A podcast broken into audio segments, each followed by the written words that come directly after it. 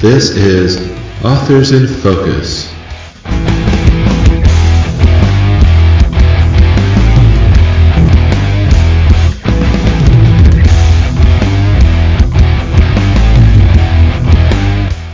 Welcome back to the Authors in Focus podcast. Today we are joined by uh, an author who I've uh, connect I've connected with this author's work for a very long time. I'd say probably one of my favorite authors in any genre, and I'm super super stoked to finally get to interview him on this podcast. Welcome, David Dalglish.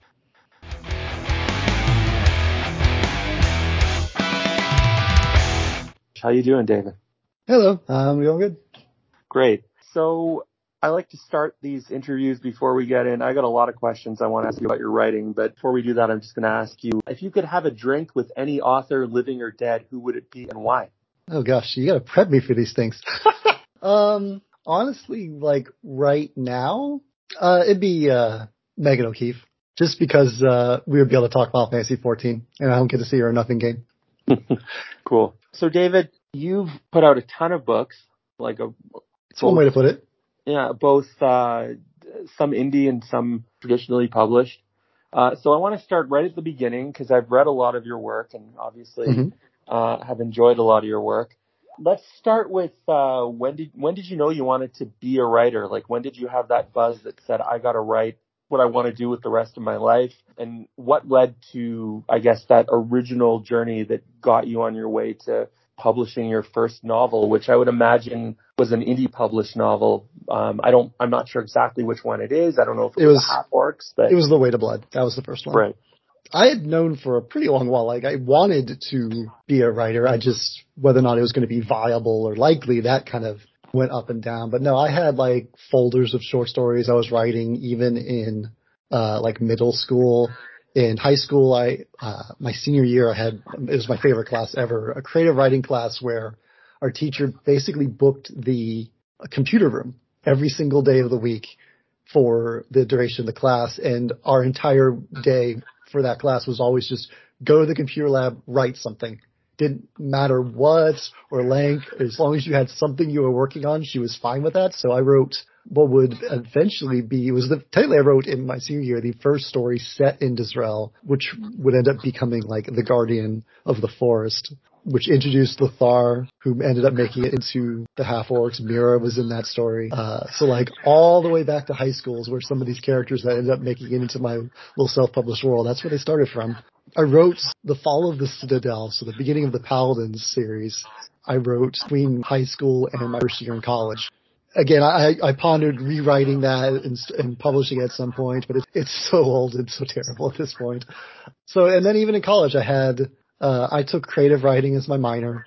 And, but like at that point, I was starting to really feel like odds were pretty low and I was writing like high fantasy orcs and elves and spellcasters, which at the time in particular were very much out of fashion.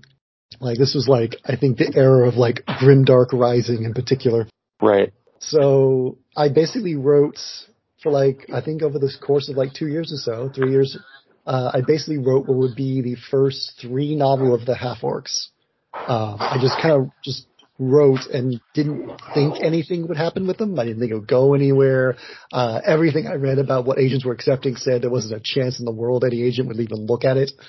Um, and I like I pondered ways to make it more, you know, sellable. I like, you know, like naming the orcs and elves something else and, uh, like I ended up splitting like the weight of blood is like 55,000 words, which is pretty short for a novel, but everything I read was like, oh, anything over 120,000 for a debut is too long. And I was looking at what was effectively the weight of blood and cost of betrayal were just one solid book at like 180k. I was like, well, I've got to do something to shorten it.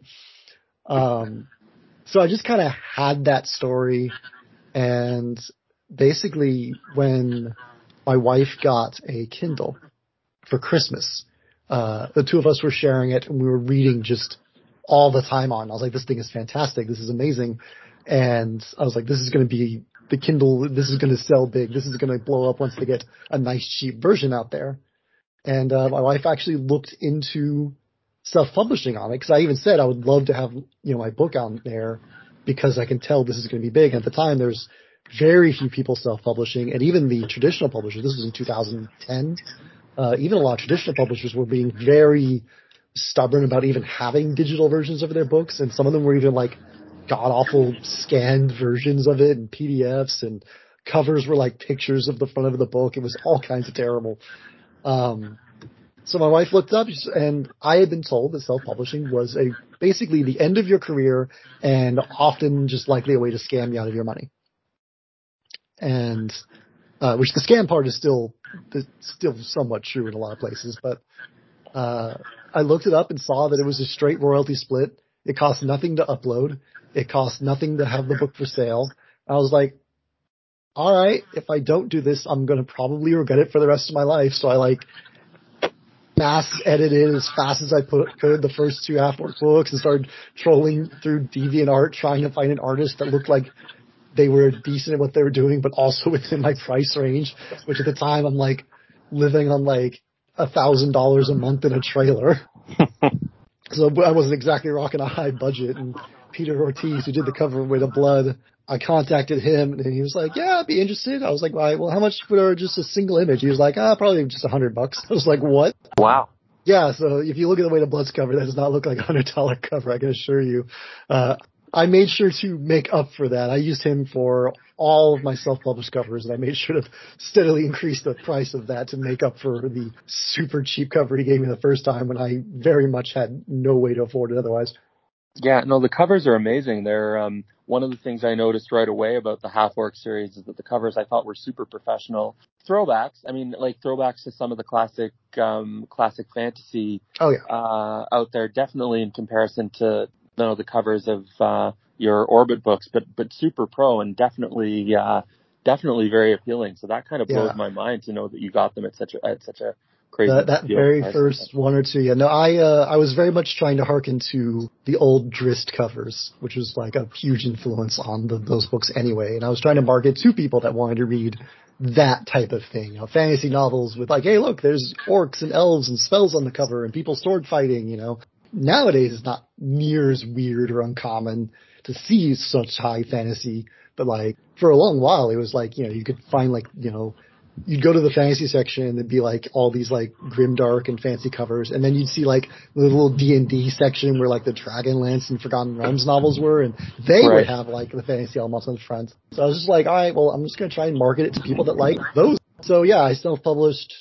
Uh, I I cranked out since I'd already written them and was just editing and whatnot. I was able to get three novels out in like the span of like six months, and just just knocked them out one after the other, and just kept going and at the time I was making so little money from working at like Pizza Hut. It's not like I needed to make a huge amount just for this to be viable. Uh, and then by the time I had five books out, it was enough that I could quit Pizza Hut. And then I was like, well, nothing else to do. Just keep writing and keep writing. And hopefully I'll have so many books out. I don't even need to have some crazy big seller. I'll just win through sheer numbers. And that's kind of the, um, well, the self-publishing model that, that really works, I find tends to work best when authors are more prolific because it's a model that, that, you know, the, the prolificacy in general is something that generally doesn't work with the traditional model because, you know, unless a company like Orbit is trying something with the new author where they're saying, okay, mm-hmm. we're going to put a trilogy out in, in, in a year and a half or something like that, which so they, has happened. Yeah. They did that uh, with Shadow Dance. When they bought Shadow Dance, they cranked out the first three books in like six months or something like that right. and then slowed down afterwards. No, right. I, uh, I've seen it happen with other authors, like I think uh, R.J. Barker's Wounded Kingdom series. Those three books came out real, real quick in quick succession, and then they put them on a regular schedule of like one book a year after that. I think with Bone Ships. Yeah. So, but for me, with I mean, Half Orcs was not the first series of yours that that I read. The, the first series of yours I read is Seraphim, which is not as common of a first read of yours if you if you were to ask your readers. But then I I love that series and I went and I discovered everything else and I realized what you, what you had been doing with Half Orcs and that was kind of the series that, um, I started reading that I, w- I just wanted to burn through and it just blew my mind. Now, mm-hmm. the thing about Half Orcs, and I know you mentioned your influences being, um, Salvatore and, and stuff like that, or at mm-hmm. least having some of an influence, but one of the things I really noticed is there was a real intense emotional depth in these books. Like the relationships uh, were were so strong, and I find I found them to be uh, incredibly char- character oriented. Uh, particularly um, some of the romantic relationships in the stories were just like uh, super intense and um, like I couldn't put them down. And I remember when I was reading them, I messaged you um, and, and and really dark too. I mean, I, I don't know if I would say necessarily grim dark in. I mean, even grimdark authors don't necessarily want to call themselves themselves grimdark authors anymore and pigeonhole themselves into that. I, have I've interviewed many of them and they've said mm-hmm. that. But but it, it is a dark series. It's got oh, it's very dark, and it, and it's really intense. And and um, one of the things I wanted to kind of ask you is how much of of yourself and and I guess the people in your life, the people that you know the most in your life, made it into those characterizations. Because as I was reading it, I was thinking I mean, this, even though there's magic and there's orcs and there's elves and there's all these, these other races, this is real intense emotional stuff. And I would imagine it can only come from some type of real, you know, emotion from the author because generally people like write what they know if they want the buy-in from readers. So at the time that the, the, the whole original point of when I wrote, started the half orcs is, uh, do you know what a mud is? No, I should. Okay. So, uh, it is a text-based version of, say, any sort of MMO, like say World of Warcraft. Um, okay. So it was a there was a text-based mud that is actually where I met my wife. I was playing a half-orc barbarian character named Harruq, and she had a half-elf sorceress named Aurelia, and that is where both of those characters came from. And given the fact that that's why I met her and end up marrying her in real life and in game, uh, so we had our own little storyline, and one of my best friends was playing a my brother Qurrah, and so we had this little storyline on this little text-based game that sort of mimics a little bit of what's going on in what would be Cost of Betrayal, the second book. But like, we were just kind of doing our own little weird thing. And then, but because we're playing it online and we started to get more characters involved and things spiraled out of control, and then the people who ran the server took over what was going on with Qurrah, and I was just like, you know what? I'm just going to take all these characters that are being played by like my friend and my friend's wife and me and my wife, and I'm going to try and just tell this story from the beginning when I have 100% total control of what's going on and no limitations of like an online world or anything like that. So the main cast is basically me and my wife, and my best friend is playing the brother, and then like Tessanna was also based on my wife. So like and then Qurrah ended up just being like a darker version of me. So the two main brothers and their two main relationships are just basically both me and my wife twice. so when it's like, yeah, no, intense emotional reactions. Yes, I was like newly married to her when writing this, like the like honeymoon era. So like all that intensity is just there. And then I just, I didn't think the story would just gonna go anywhere. I just wanted to have it down and kind of tell it right how we always kind of wanted it to be. And then I just started like having fun. So like Jerico was a friend of mine's protection paladin from World of Warcraft. I was like, hey, can, you want to be in my story? Yeah, that'd be great. Awesome. All right, well you're you're a paladin, so I'm gonna throw you in. You're Jerico now. And then like Tarlak is based on my older brother from a his character was a wizard in Ultima Online, which I don't know if you've ever seen that game, but it's old and he would always run around as a little. We're talking like a non 3D, like a little 2D sprite for one of the first ever multi graphical MMOs, and he would run around and he would always dye his robe yellow and his cloak black.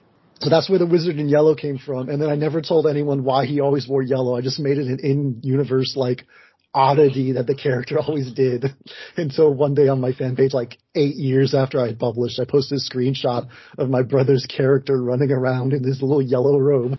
That's really cool. So yeah, like I mean, I wrote. Uh, well, I've co-written 13 books, put mm-hmm. out six, but I'm putting them all out again in a different release schedule this year when I get around to it. But I've never actually played. Um, D&D or, or uh, Warcraft or any of these games. I mean, I've been invited to play a lot, and mm-hmm. I've, I've basically told everyone, "Why would you want me?" It would be like, you know, I would I would be like the dude that's picked last for volleyball, and I'm going to mm-hmm. ruin it for you. But uh, but every character that I've ever, every male MC has always been kind of me, and every female character has always been traits of my wife, and sometimes mm-hmm. I've even gone so far as you know, calling ourselves similar names and stuff like that. So I figured that you must have done that. Um, I, I think I asked you, you gave me a short sort of answer to it when I did a text-based interview with you a long time ago. But it's it's really cool, and you can definitely feel that from the characterizations that um, they're a little deeper than than you know just random fictional stories. Uh, so tell me about so you've got you've got this relatively prolific um, series of stuff now. Paladins. Um, mm-hmm. I, I've asked you um, in the past what you think your, in, at least in your opinion, your best work is, or at least your favorite work, and you've mm-hmm. always said it's the Paladin series, which yep. you know ties into the the Half Orc series as well. Um, what is it about that series that makes it so special to you, and and um, and what do you love about it? It's with the Paladins. I wanted to by this point I was in like I think I was in my second or third year self publishing and like burnout was approaching. It hadn't hit me yet, but I could kind of feel it because just you needed to keep making books, keep getting the books out there. So I was like, all right, I'm gonna try and write a smaller series. I'm gonna write shorter books, a smaller series, and I was like, I'm gonna tell it with this character Jerico, who's who was very popular, and I loved writing him anytime I had him. And I was like, you know what, let's let's do another like this little spin off thing with Jerico. And the thing is, because I tried to keep it so short, uh, I restricted the cast immensely. Like, okay, I can't have like, you know, if I, if I'm going to write a short, like 50, 60,000 word novel again, going all the way back to like Weight of Blood, I can't have point of views of like 10 characters. Each character will get like two chapters and then the book will be done. So I ended up with a much smaller cast and a much more personal story to just like this little core group of these three characters of Jerico, Darius, and Valessa. And even Valessa, it actually took a little bit of time to, for her to really become a prominent character. So it was really just kind of returning to what I started with in Half Orcs, which was like Harruq and Qurrah, this conflict between these two brothers that's, you know, loved each other, but also blew up half a world. And then with Darius and Jerico, I had these two paladins of like opposing gods that were very clearly friends, and then their gods basically declare war on each other, and they're like, oh, uh, how do we react to this?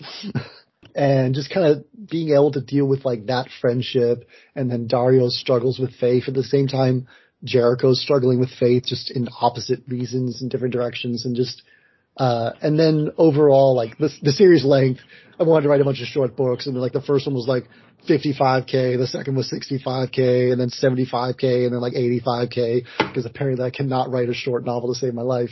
uh, by the time I was writing the fourth one, like the ending in particular is still probably my favorite of any book I've ever written, and the one that tends to gut punch people the most and get me like the most like angry, shocked emails. Yeah, you see, I haven't read it. I'm I'm a little bit of like a, a reading pleasure delay. Mm-hmm. Um, and because you said that was your favorite series, it's kind of the one that I'm leaving until the end after I've read all your other stuff. But it sounds awesome. I'm excited to read that. Now, have, have you read all eight of the half orcs? No, I haven't actually. I, I would um, I would read it. I, am actually so this is so I had I had read up to book six, which was awesome. Uh, and I knew you were writing the eighth book, and I was like, okay, I'm gonna. But then what happened was, and this is this is something that uh, I started doing, and I actually texted you and asked you this yesterday. I the only Shadow Dance book I had read was the first one, which is Dance of Cloaks. Am I yes getting there? That's the only one I had read, and I loved it. And I was actually gonna in this next question, which is kind of a big, all-encompassing question about how you got started at Orbit and stuff like that. I was gonna kind of bring that into this um, because that was the series that they, I guess, they first signed you with. When I found out a little bit about the Shadow Dance series and how it was basically a, a prequel series to the Half Orcs, dealing with with Haern the Watcher, who I I had only known from uh, from reading Shadow Dance, but then I discovered after I started reading Half Orcs that he was a big part of that series as well, and I loved him, and I loved him in that series. Very different characterization because I have, you know, obviously he must progress a tremendous amount throughout the Shadow Dance series, and I had only read the first book. I decided you know what? I'm going to do this in chronological order. I'm mm-hmm. going to start reading Shadow Dance. I'm going to start it again and I'm going to read it all the way through. And then I'm going to start again with Half Orcs. And that's where I'm at right now. Uh, um, I would, I would actually recommend reading the Paladins, uh, if not immediately after Shadow Dance, between books two and three. The Paladins was meant to be a standalone, but like the timing of when it takes place and also because of the way I wrote it. So I wrote like five half orc novels and three Shadow Dance novels before I signed with Orbit. And I had also, and then by that point I was like, I think I was actively writing the Paladins and finishing them up. So like all of the series started like referencing each other, but then I went and wrote the final three Shadow Dance novels. By that point I had written all the Paladins, so there's like Paladins characters in the final three novels of Shadowdance. So you'll recognize them, and so you can read them in any order. So, but then by the time you get to the seventh, the sixth, seventh, and eighth half orc novel, I had written all of those prior. I had written the half orcs, well, you know, the obviously I've written the earlier half orc novels, but also written paladins. I'd written all six of the Shadowdance novels at that point. So by the time you get to like half orcs six, seven, and eight, I basically was like, you know what, this is just going to be the one series that remains out of all of this stuff set in the same world. I wasn't going to write Paladins 5 or Shadowdance 7. I'm just going to continue all of it in one singular half orcs now. So there's references and characters and mentions to all of the series now, uh, including the Breaking World as well, which was a really early prequel set during like the creation myth era. Uh, so like all four series now are being put into the most recent half orc novels, and the the ninth half orc novel is going to be an unofficial sequel to Shadowdance, basically. All right, so to put this out there for our listeners, who I'm I obviously really want to read your work, they should. Uh-huh. Um, official reading order. If we're if you're going to do this right, you, are going to start with um, Shadowdance. With uh, start with Shadowdance. Then Paladins, yeah. which actually came out. Um, and, I'm, and I'll ask you about this. Start with Shadowdance one to six. Then you're going to do half orcs one and two. I, I would just just for sheer simplicity's sake, it goes shadow dance, Paladins, half orcs. That is just right. the easiest way to track it. And it also means that when you get to my oldest stuff with the half orcs, you've hopefully read enough stuff by me to trust me to know what I'm doing because uh, those first few half orc novels are rough. Yeah. So if you need to, if anyone needs to waste, it's not really a waste, but but procrastinate their work and and, and, and, and binge and put a ton of their of their time into something that they're not going to be able to get out of, just do that.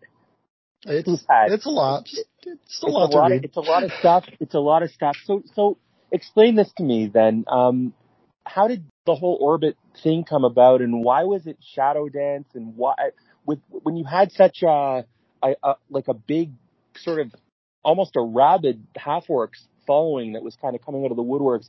Why did they they decide to go the route of, um, of, of something completely different rather than just signing the half orcs novels as the tried and true and, and putting well, those? In? They looked at it, but uh, in terms of sales, Dance of Cloaks was a monster. Like it in particular was by far and away the biggest seller I had. So like the Half Orc series was doing fine and it's what got me started. Uh, Cloaks is what allowed me to quit my job. Cloaks was what was paying the bills and like the series were clearly linked together, but like with Cloaks, I had different covers and they were very, very shamelessly, uh, trying to hop onto the Way of Shadows, which was like dominating the charts and like Assassin's Creed was like really, really big at the time too. So I was just like, make it look like Assassin's Creed and Way of Shadows. So like, here's Orbit with Way of Shadows selling really well and here's me with a tangential similar assassin story that even looks similar with the cover and they're like, this seems perfect for us it was also the it'd be the, it was just the easiest sell. It also was like would it would need the least amount of work. And again, it was the one that was selling the most, so they wanted the one that was, you know, selling the best and the most popular. There was the you know, we talked about the possibility of then having them like take the half orcs, but after because we took down like four novels out of the six of Shadowdance, and then had to explain to people that like hey, these are renamed and there's new covers and two of them are new and four of them are old and all that. Uh, Orbit was very much like, hey, so we've we finished these six Shadowdance novels. Do you have anything new? Because I don't think they wanted to deal with the taking stuff down again, publishing them under potentially new names and all that nonsense. They're like, no, do you have anything new? I was like, well, I've got this weird Attack on Titan inspired anime-esque Seraphim series. How does that sound? Yeah, and that coming full circle is, is um, I, I remember sitting in, um, I was, I was just devouring Orbit stuff at that time. Mm-hmm. Um, mm-hmm. I had discovered, um, well, I had discovered the publisher. I had discovered fantasy and, and science fiction, um, and, and what, what, what people were doing with modern fantasy and science fiction and how mm-hmm. it wasn't necessarily, uh, you know, Tolkien-esque, uh, elves and, and, orcs and, and stuff like that, and that there was so much more. I, I was actually really a big fan of some of the grimdark stuff because I came from comic book background and I loved uh, you know, Alan Moore and Neil Gaiman and Grant Morrison and Warren Ellis and all those guys that came over from the UK with like the Vertigo imprint and stuff like that. And mm-hmm. I found that a lot of the grimdark fantasy books were were doing a similar thing. Um, so I, I just saw Skyborn sitting on the shelf when I was killing some time at a bookstore, and I picked it up and I got into it right away. And um, that was uh, that was how I discovered your work. Now, I've talked to you about this before, but I, to expand on it, this was very different. Like Skyborn yes. almost, I mean, there was a little bit of swearing in it and there were some intense situations and it was, again, with your characterizations are always very, very strong. Um, I wouldn't, it, it, they're younger characters, I guess, because they're training. I wouldn't exactly call it YA, but you said it was kind of like you, like, you were kind of going for YA, but you weren't exactly sure. It's like YA adjacent. Like I said, I, I was like, very much worried that after six Shadowdance novels, I'd end up being pigeonholed. Like, Gratz, you're going to be writing nothing but assassins for the rest of your career. Which I was like, I'd rather not. Um, and also I didn't want to be, you know, pigeonholed as any sort of like grimdark author because, uh, the Shadowdance series, like, you know, it, it, was bloody and grim, but like a lot of my stuff was just not quite like that. It's usually very hopeful or at least, you know, good guys do win in the end type stuff. So at the time I was like, okay, I wanted to I wanted to do a lot of things. I wanted to write in a world that wasn't stereotypical fantasy with elves and orcs, which the half orcs and Shadowdance absolutely was. I wanted to have a much more concrete magic system instead of with the half orcs where it's like they move their hands and whisper some magic words and a spell happens. And I also just was like completely enamored with like, like the Attack on Titan was like the most obvious influence, but a bunch of different anime. Uh, I grew up just freaking loving Trigun and Gundam Wing and all those type of things. And I was like, well, I want to try and do a bit more modern world, something more akin to something like that. And just kind of all of that melded together into what would become the Seraphim, starting with Skyborn. And the big thing also like pushed it forward was like, I wanted to do aerial combat. I yeah. wanted to see if I like I had floating islands based on my love of Zeal from the game Chrono Trigger, and I've got like this little military organization with the Seraphim. I was like, I've got like elemental attacks with like from their gauntlets, so I could still have some magic and over the top stuff, but I really wanted to try and tackle aerial combat. You know, mass aerial combat with people flinging spells at each other, and in terms of like battle scenes, there's some of the best stuff I've ever done is in that series just for the sheer uniqueness of it compared to like just a basic sword fight. Especially once the layer of crazy stuff starts happening in the books that I can't really talk about. Yeah, well, just um, one of the things I really I, I like about your books in general, one of the things I actually look forward to is you've got your author's note at the end, mm-hmm. uh, where you at, which I you know is a kind of kind of like an, different than an acknowledgement, but it's um it's you know where for anyone that so David when at the end of his books like talks a little bit about the experience of writing the book and, you know, thanks everybody for reading it and talks about like where he was while he was writing it. And I, I really enjoyed your sort of talk about the metamorphosis of the Seraphim series from start to finish. Uh, mm-hmm. it really is, uh, and w- this is, you know, without too many spoilers, cause I think it's a great series and people should check it out. Um, it's a very different animal uh, by the time you get to uh, Shadowborn, the last book. in The yeah, where it out like it's honestly like it's one of the craziest, most surreal reading experiences in fantasy, and I won't say anything other than that, other than uh, than check it out because it's freaking awesome. So before I get into into um, you know the the more current stuff, uh, being you know the Soulkeeper series and uh, oh, I'm, i want to say Bladed Faith, but I, I know that's not the name of the actual uh, series. The Vagrant Gods. Vagrant Gods. Okay, so before we get into the, the newest Orbit stuff uh, and what you've got coming next, um, so you've experienced for quite a long time now being signed to a traditional publisher, and you've also experienced that you've had the hybrid uh, experience of doing uh, indie stuff uh, mm-hmm. consecutively. What have you found to be, um, I guess, the biggest joys uh, of each of the experiences and, and what I guess have you found to be the bigger challenges of each of the two separate experiences? With self-publishing, it's, it's still nice to have like all the control. Just the worst part about self-publishing is that you also have all the control. So uh, you know, editing, you know, uh, when I finish a novel and I get it, its edits in, if I've got the cover ready and I've got the book edited, I can just like upload it the next day.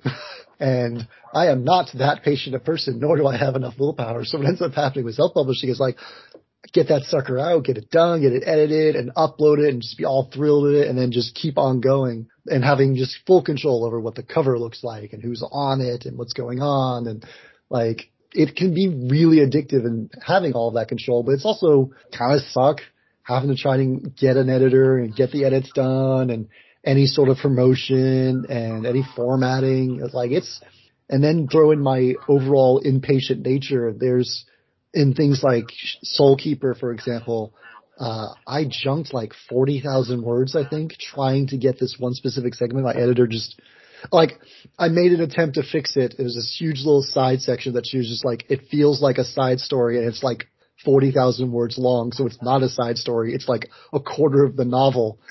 Fix it. and like, I made like three attempts and ended up finally just deleting all 40,000. It was like seven chapters and just rewriting from scratch. And I know I wouldn't do that self-publishing. I just, I just wouldn't. Um, same for like, uh, like Soulkeeper we got, or, uh, like I ended up like deleting 40,000 and writing like 13,000 new words. I mean, there's, it allows me because of the, overall slow pace of traditional publishing, it allows me to be patient, take my time, uh, be willing to delete massive chunks of a story and spend the time rewriting them because I'm not feeling like I need to crank out a novel every four months. So I think overall, I think the quality of the novels is significantly improved. I think they're better stories. I think they're more consistent stories. Uh, I think they're overall better written. They're not quite as wild mm. and insane some of my early stuff where there's literally no one to tell me no, which is its own little joy. But like you get to the eighth half orc novel and I'm just doing absurd stuff by that point and characters are dying left and right. And by that point, maybe people will wish I had someone to tell me no.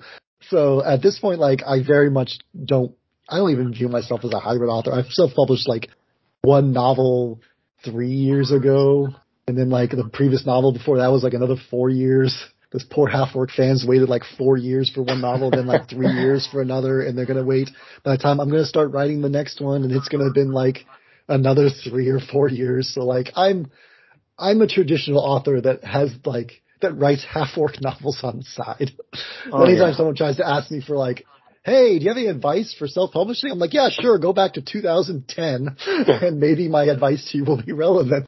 Yeah, but what, so, I mean, one of the things I've noticed, and I, I I've read, um, I've read the, uh, now I'm, I'm terrible with series names. I'm, I want to say the Soulkeeper series, and I don't think that's right either. It's the Keepers uh, trilogy. Keep, yeah, that's the one. Um, so I've read that series, and and um, and of course, um, I've read Bladed Faith, uh, the most recent book that you have out mm-hmm. uh, on Orbit, and uh, I've noticed um, that you know the the uh, using the term like literary fantasy, I mean, I've always thought there was a literary quality to your work, but I feel like there's kind of like an even more like a progression in uh, your writing in some in uh, in some of these some of the work, some of the the prose in these two series. I, I remember messaging you reading Soulkeeper, and I said, "Wow, there's like a a real maturity and, and like a real uh, like kind of like a beauty to the prose in this, and it feels mm-hmm. different, even though uh, you know all your stuff was amazing.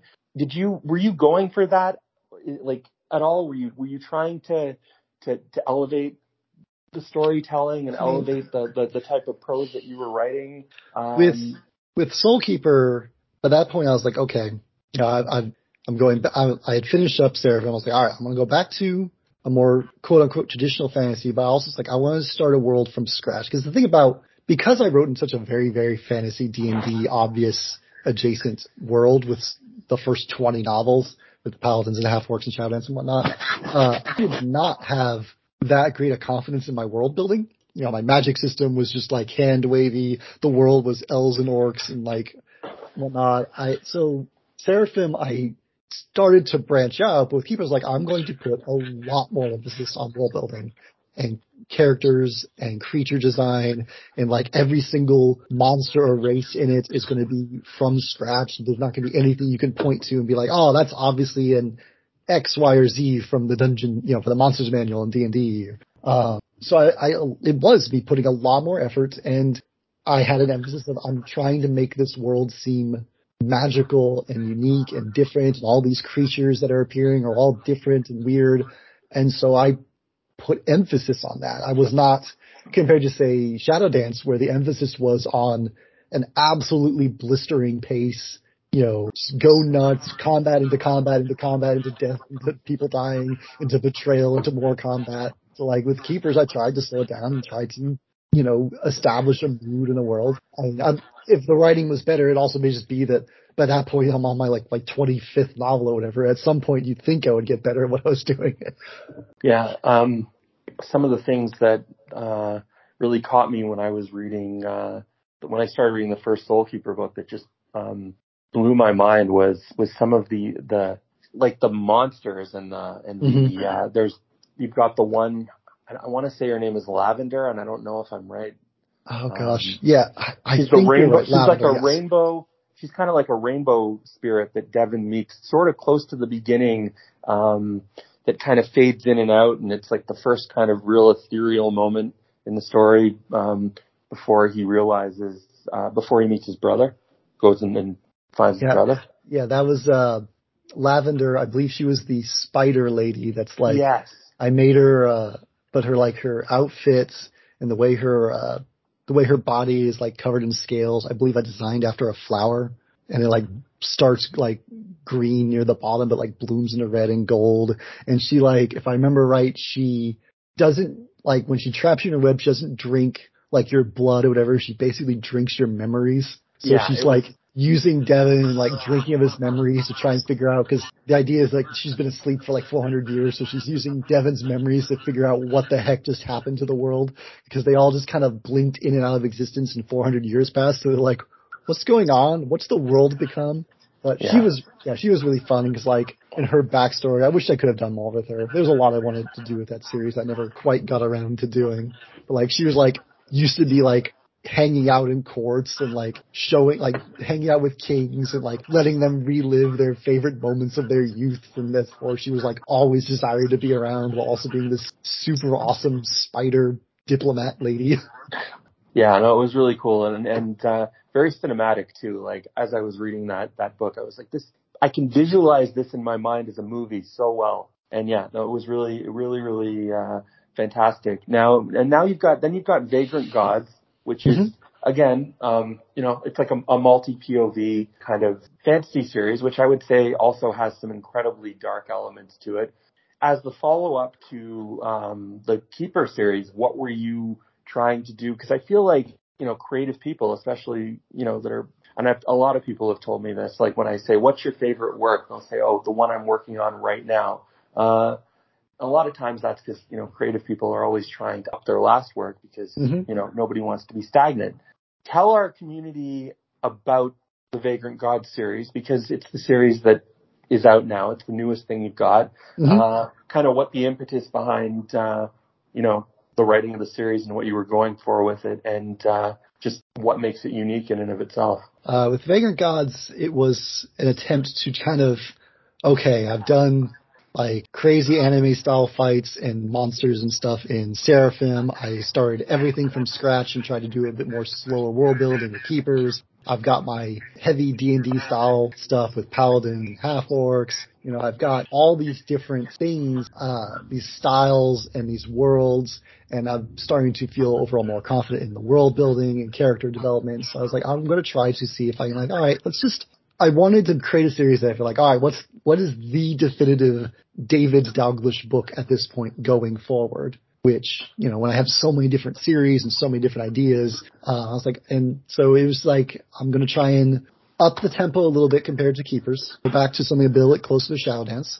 I scaled the magic back a little bit as well. Again, kind of more Shadowdance level in terms of like, there's not monsters on every corner. And, but then tried to still leave room for magical things, especially involving the gods. And you have like, uh, Mari, the God Whisperer, who can shapeshift into various slain gods. You've got priests that still have spells, and you've got like again the gods themselves, which allow me to have a lot of magic and moments and stuff like that, while still being able to feel like I can keep it grounded as necessary. And then I've got you know, a found family, which pretty much every book series of mine has, other than maybe Seraphim, and that was probably the biggest thing I struggled with the Seraphim until I felt like I developed that nice little core group of characters that the book revolved around.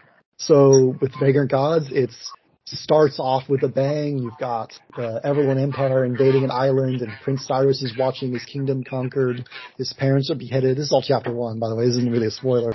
Um, he literally watches one of his own gods this uh, winged lion god, Endarius gets killed by these incredibly powerful knights that work uh, that fight for the, Evil Empire. They're known as Paragons, and then uh, it's just like, all right, let's let's tell a little bit of a revenge tale, and let's slowly branch out and develop this world.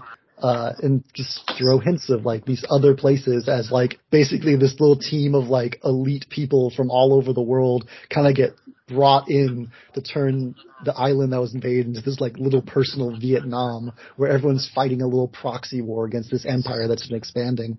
And, and other than that, I've just kind of tried to evolve what I'm doing and make this the culmination of everything that's going on. So like, the fights are hopefully some of the best I've ever written. The characters are probably some of the, my most, my favorite I've ever done. Mari, the God Whisperer character is easily my favorite character now I've ever written.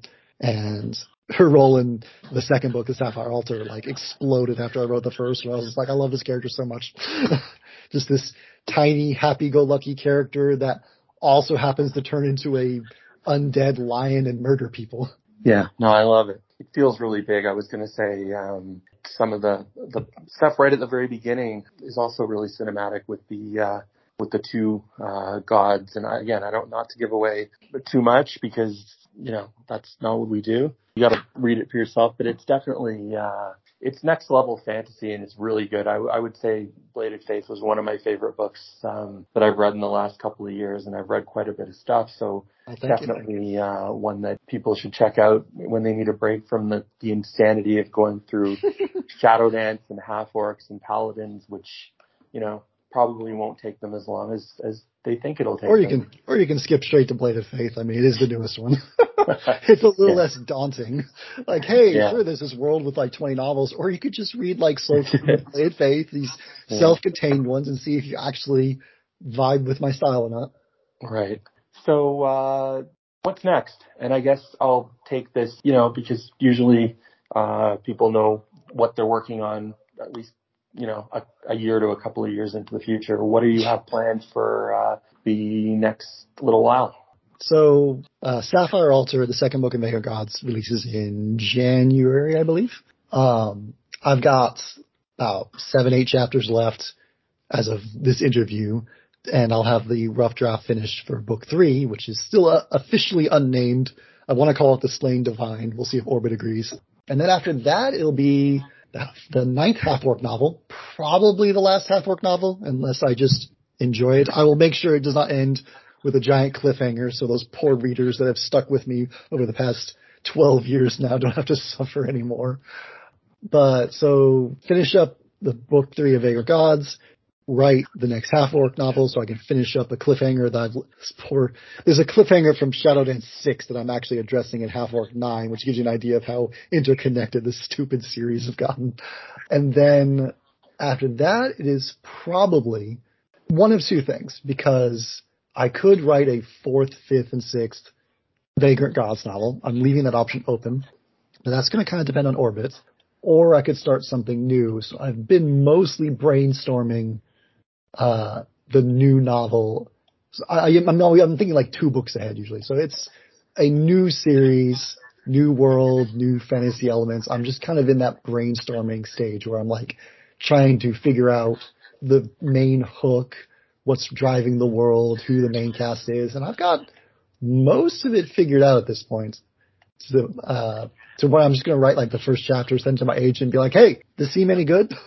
Awesome. Well, regardless, um, it sounds like there's going to be something for people that are looking for another half orcs book and people that are digging what you're doing now. So, um, and there's a lot of stuff for people to read in the meantime to get caught up. I like to end all my interviews with this question, and I know that uh, you know you had mentioned that you know, self-publishing advice is not necessarily something that's uh, in the realm of where you are currently, but writing advice probably would be. So if you could give uh, one piece of advice to new and aspiring writers, uh, people that either just want to put a book out or are thinking of trying to make a career in writing, what would that be? Finish a novel and then be willing to start another one.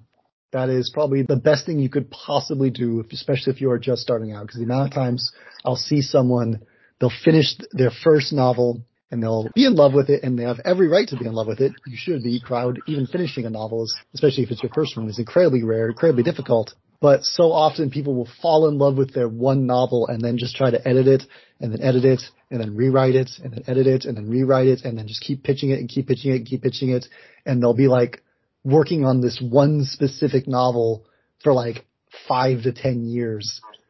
Whereas if you just wrote it, edited it, rewrote it as necessary, and then moved on, and then wrote another one, and then write the next one, and then write the next one, that's where you're going to start to figure out who you are as a writer as you start experimenting with different things and writing in different worlds and getting characters. That's what I would focus on. And then you never know. Maybe that third novel you write is the one that's really good and can have an actual chance to uh, sell. Or maybe it'll be the fifth novel. Maybe it'll be your tenth, your twentieth. Who knows?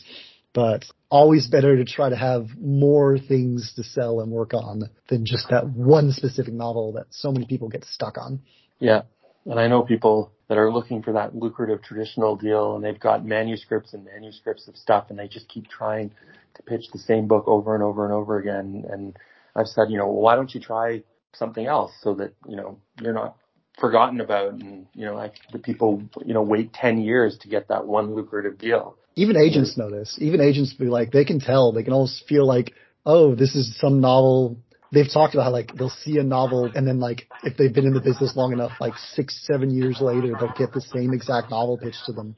Or I've had authors in writers groups that have been in a writers group for a really long time and they'll have a writer in the writers group six years later still talking about that one specific novel. and it's like, it's been six years. You know, you could probably write two or three more after that. Yeah, absolutely.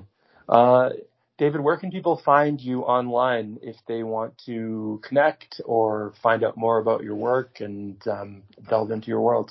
Uh, I have a website at ddalglish.com. Uh, you can also find me on Twitter at that Dalglish guy. Uh, is easily where I'm most active.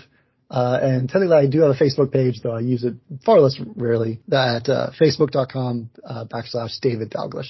Awesome. Well, David, it was amazing talking to you always really cool to interview an author that I'm an actual big fan of and who uh, and there's oh, there were a lot of things that I had wanted to ask you and hear the expanded answers on so this was great. Uh, wish you uh, the best of success in everything that you've got going on and uh, hopefully we can talk again soon. It was fun and I'm always willing to ramble. Sounds cool man. Take care.